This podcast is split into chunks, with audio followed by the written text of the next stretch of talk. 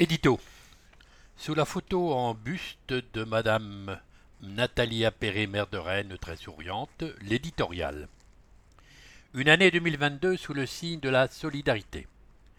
L'hiver dernier, la situation sanitaire avait perturbé le déroulement des fêtes de fin d'année, puis du premier trimestre 2021. Cette nouvelle année 2022 s'ouvre avec un certain sentiment de déjà-vu, à la différence près que nous disposons désormais d'un vaccin capable de nous protéger. La troisième dose reste la condition d'un retour à la normale. La ville de Rennes a donc redoublé d'efforts en ouvrant des centres de vaccination pour vous accueillir. Depuis deux ans, la pandémie accentue les inégalités et les vulnérabilités de notre société. Elle nous pousse à agir collectivement pour garantir l'accès de toutes et de tous à la santé et renforcer la solidarité. Cette ligne directrice continuera de guider nos actions en 2022. Les quartiers, lieu de toutes les ambitions.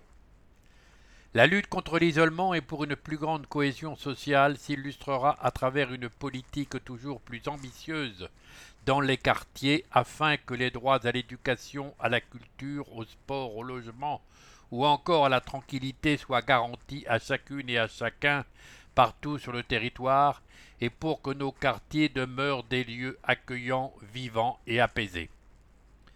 La fonction même d'un quartier est d'être un espace de rencontre dans lequel les habitants s'investissent, partagent et réfléchissent ensemble à ce qui permettrait d'améliorer leur qualité de vie et le vivre ensemble. Les diverses concertations que nous continuerons d'organiser permettront un dialogue essentiel entre la population et les élus, une mise en commun des enjeux et des contraintes de chacun pour imaginer ensemble l'avenir de notre ville. Innovation et développement au service de l'environnement.